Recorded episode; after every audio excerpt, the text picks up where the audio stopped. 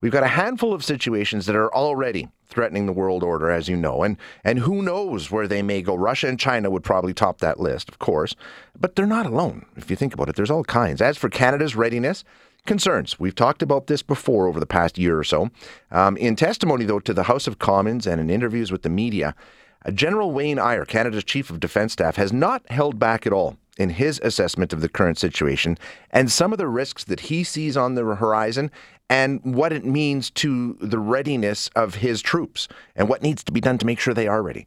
So to get some insight on that, we're going to chat with Christian Luprecht, who is a professor at the Royal Military College and Queen's University, editor of the Canadian Military Journal, also the author of Intelligence as Democratic Statecraft, published by the Oxford University Press.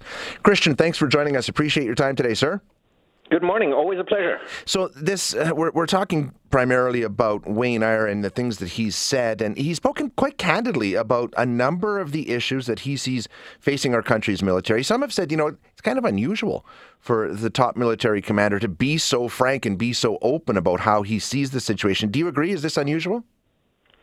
Yeah, I think it's an interesting observation that you make about civil-military relations, because in this country, those tend to be relatively subjective in the sense that chiefs of defense staffs are relatively deferential to the minister. But really what we've seen over the last 25 years is this evolution in terms of international security, where the international security environment, the types of conflicts and threats we face are becoming very complex, and by and large, politicians have a very hard time understanding those, let alone the Canadian public. And so we've very much seen a change in so civil-military relations where, not just in Canada, but in other countries as well, some of the senior leadership has been a bit more articulate about the types of challenges, because there's a growing concern that, you know, if we work on the premise that democracies often take it for granted and we need to defend it, and democracies under duress around the world, there's an increasing gap between our ability to actually prepare for the defense of that democracy and where the public and politicians are at in terms of what they're willing to do about it. And it's, I think it makes sense. You know, if you're the general, you're saying, you know what, I'm just going to be honest with you about what we see and what the situation is here, almost in an educational way of trying to just sort of shine a light on the situation and the shortcomings and get everybody on board. It's not a harmful approach by any means, is it? No, I mean, critics will say that, you know, this is just the military trying to get more money, get more equipment, and so forth. But look, I think if you look at our military and the very severe measures that General Eyre has implemented, for instance, in terms of stopping all non-discretionary activity, this military is under very serious duress. And if you had more than one concurrent serious crisis, for instance, a major domestic operation and an international crisis, the military would not be able to respond in its current fashion to both of those crises, let alone being able to have all the expertise and all the equipment that it would need to respond to such a crisis. And so I think it's not just about the general posture of the armed forces. It's about over 20 years of benign neglect by both sides of the political aisle, and General Eyre now having to work with an organization that is, by and large, not fit for purpose for the challenges that we're encountering as our country, as our continent, and as the world. In a year-end interview with the CBC, he said he thinks geopolitically the world is at what he considers to be a turning point. This is, the next year will be very, you know, fundamental to what happens going forward, and Canada is not in a position to respond. Do you think he's talking primarily about Russia and China? I mean, that, he also mentions the Arctic. There's a lot of different balls in the air, isn't there?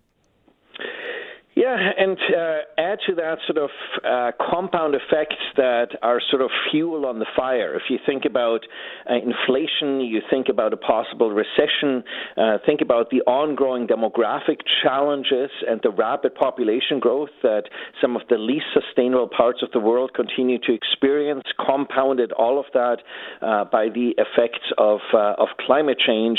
So it's not just the instability that some of our adversaries that are looking to overthrow the international system that we've built are generating, but how these are being accelerated by some of the factors that we simply cannot control. And, you know, in a democracy, we always have to remember that people always start with this values-based, whatever, foreign policy, but really, ultimately, if we don't have security as a country, as our allies, as our partners, then we're not going to be able to enjoy our prosperity, because that is ultimately built on our security and stability. And if we don't have prosperity, then we're also not going to be able to enjoy enjoy our democracy and democratic values. So security, national, regional, and international is ultimately a first mover. And I think, you know, the point that he's trying to make, and he's made pretty clearly, is we've actually had to reposition some of the things that we do in terms of responding. Like you said, if we had a domestic incident and we had to respond to an international incident at the same time, we couldn't do it. So he says he's going to position the forces that we are more interested in national defense rather than domestic issues. So, I mean, we just can't do it all. Bottom line, I think what he's trying to do is say we need more, right? And, you know, he talks about procurement. He talks about the Indo-Pacific strategy, saying, well, we can't meet the needs we have now. We can't add on to it. It sounds to me like he's just saying, this is all great, but we need a lot more support and help. We need to rethink the way we handle the military in this country.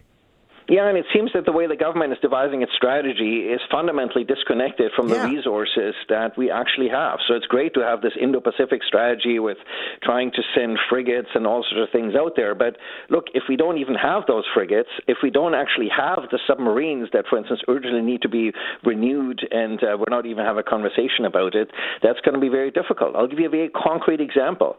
The United States and several allies have been pushing Canada hard to engage in a stability mission in Haiti, in part because we have experience, we have the language competencies and so forth. The Canadian Armed Forces, with what it is currently doing around the world, in particular for NATO allies and its obligations to continental defense, simply does not have the capacity to engage in yet another major mission. And as a result, people are fundamentally suffering in countries around the world because Canada cannot step up with the capabilities that it has.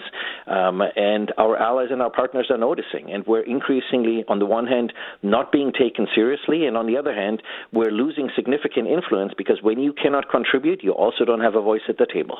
Do we continue to just talk the talk, or ultimately we have to walk the walk, right? I mean, we've talked about increasing our defense spending to the 2% required to be part of NATO, all these sorts of things. Are we at a point now where the understanding has sunk in that, yes, we actually need to do something about this?